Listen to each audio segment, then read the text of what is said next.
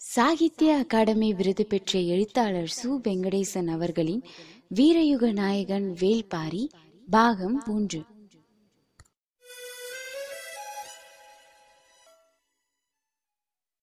அத்தியாயம் ஒன்பது. கபிலர் எவ்வியூர் வருவதற்கு மூன்று மாதங்களுக்கு முன்னர் நடந்த நிகழ்வு இது.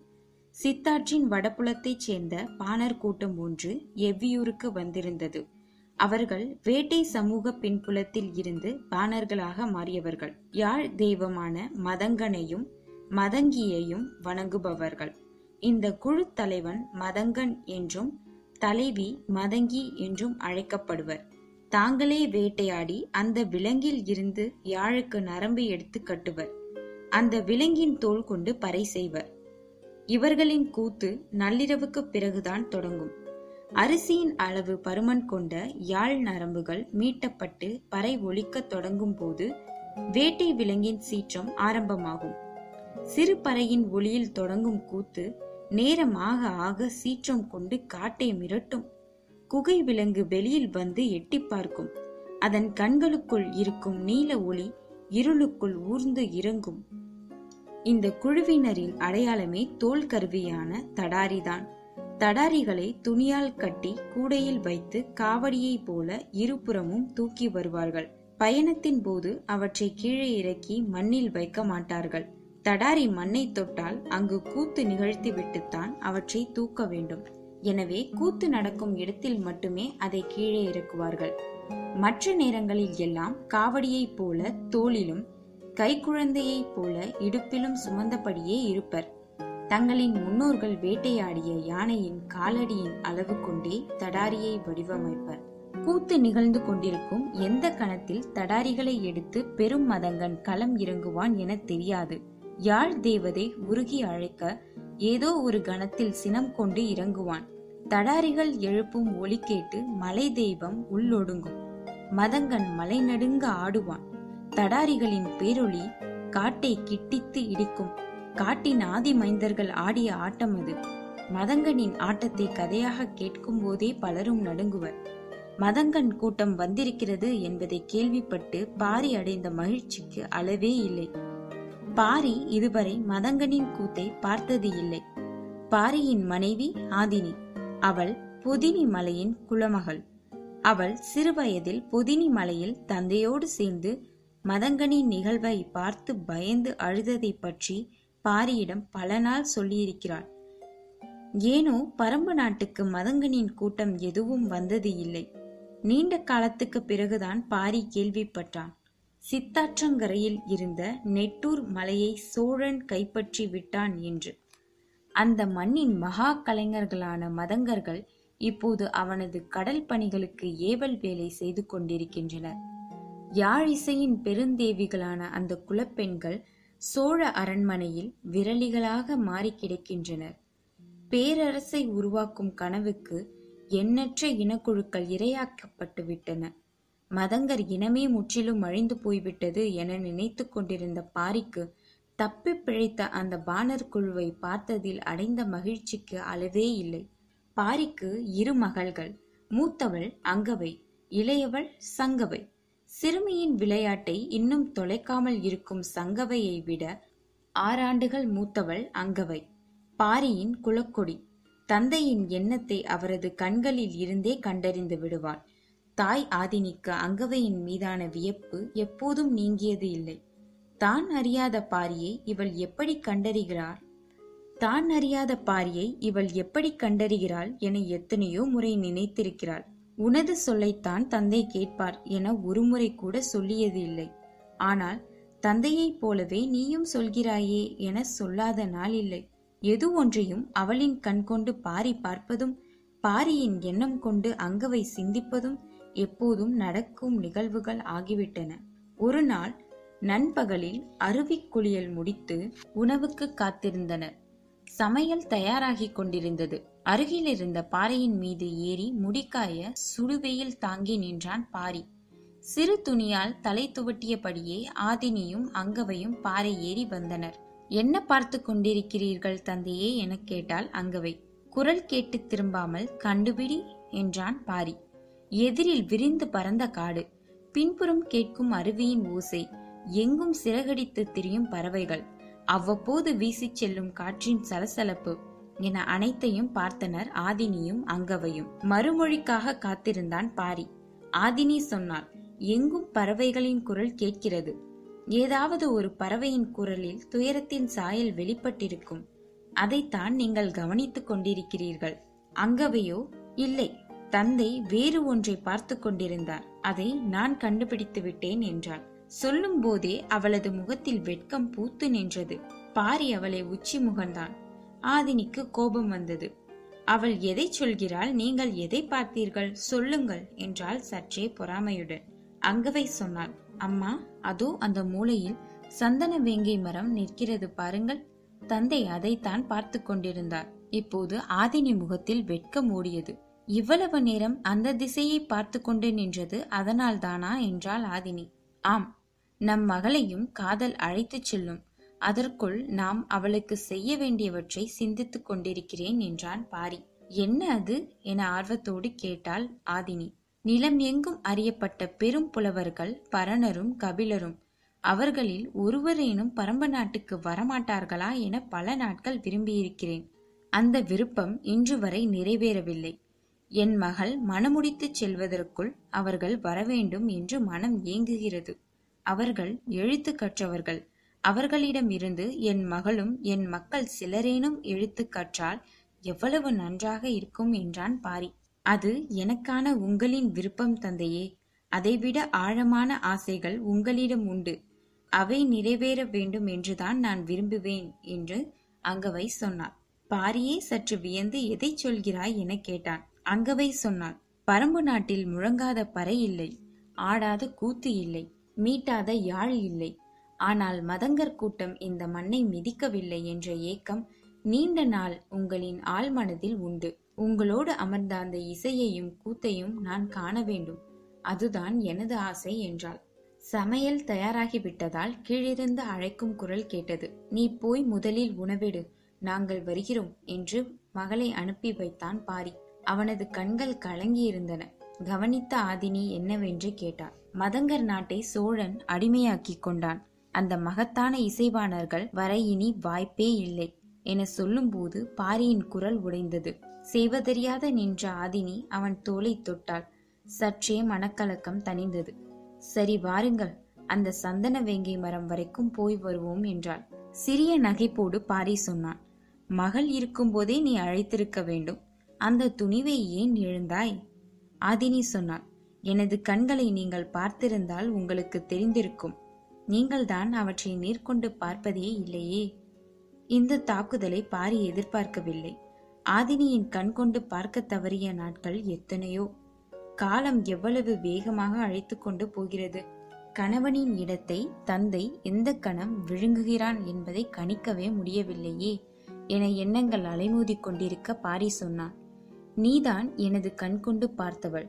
புரியாமல் விழித்தாள் ஆதினி. உண்மையில் நான் பச்சை புறா ஒன்றின் மாறுபட்ட குரல் ஒளியைத்தான் கேட்டுக்கொண்டிருந்தேன் அங்கவை காதல் பருவத்தில் நிற்கிறாள். அவளின் கண்களின் வழியே அவள் பார்க்கத் தொடங்கிவிட்டாள். அவளின் கண்களுக்கு சந்தன வேங்கைதானே முதலில் படும். அதைத்தான் தந்தை பார்த்திருப்பார் என நம்பிச் சொன்னாள் என்றான். நீங்கள் ஏன் அதை ஒப்புக்கொண்டீர்கள் என கேட்டாள்.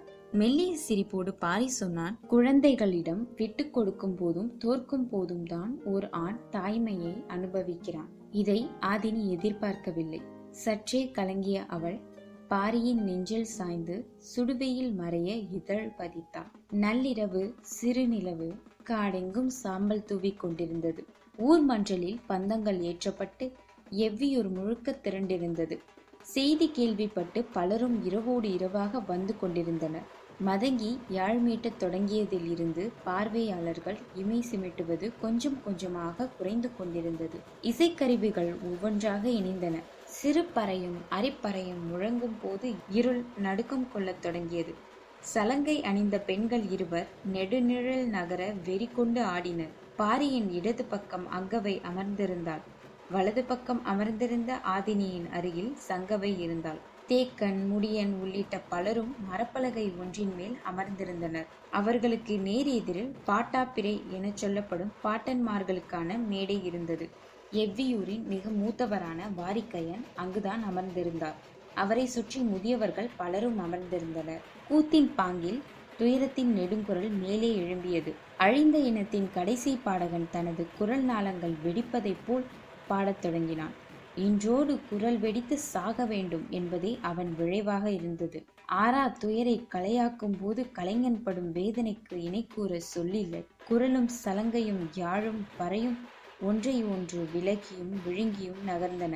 போர்க்குதிரைகளின் விரட்டுதலில் இருந்து தப்பியோடும் ஓர் இசைக்கலைஞனின் காலடியோசை தனித்து கேட்டுக்கொண்டிருப்பதைப் போல பாரி உணர்ந்தான். அந்த ஓசை எந்த கருவியில் இருந்து வருகிறது என்பதை அவனது கண்கள் தேடிக்கொண்டிருந்தன எல்லோரும் மெய்சிலிர்த்து பார்த்து கொண்டிருந்த கணத்தில் இரு தடாரிகளோடு குதித்து உள்ளே இறங்கினான் மதங்கன் அதுவரை முழங்காமல் இருந்த அனைத்து தடாரிகளும் ஏக காலத்தில் ஒளி எழுப்பின.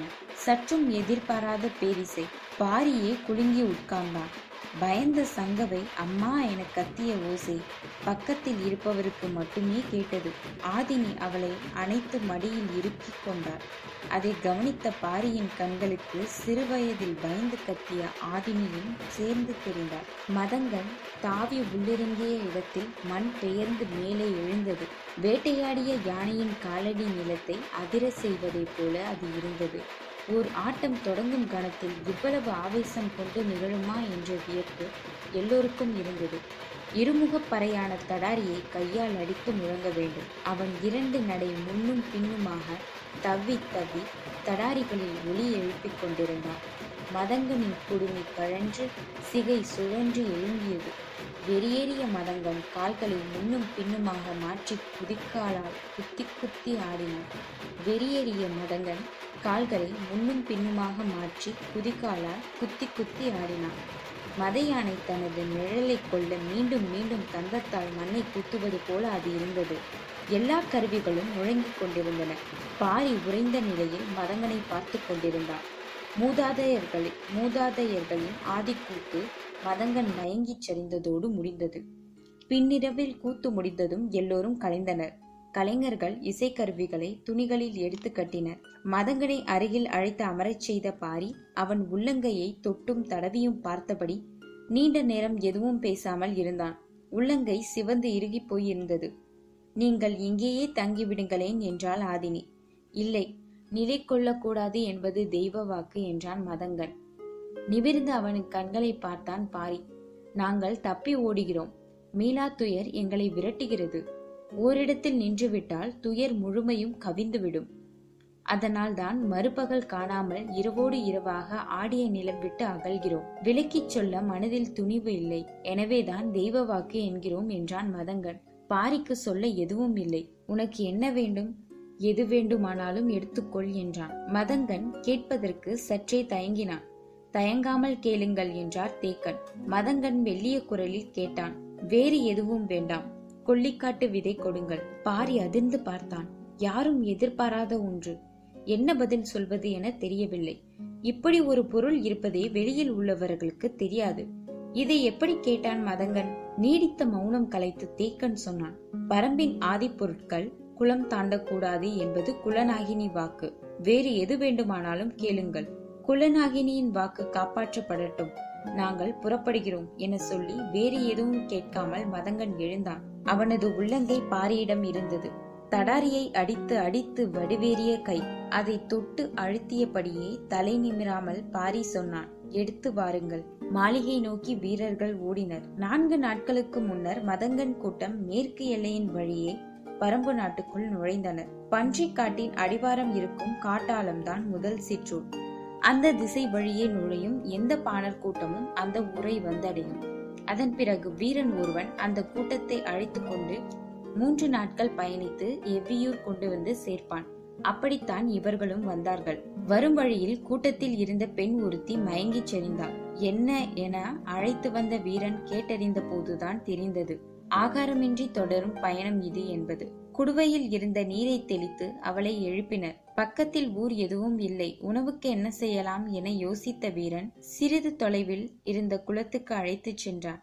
மதங்கன் கூட்டமும் அவளோடு போனது. குளக்கரையை அடைந்ததும் நீங்கள் உட்காருங்கள்.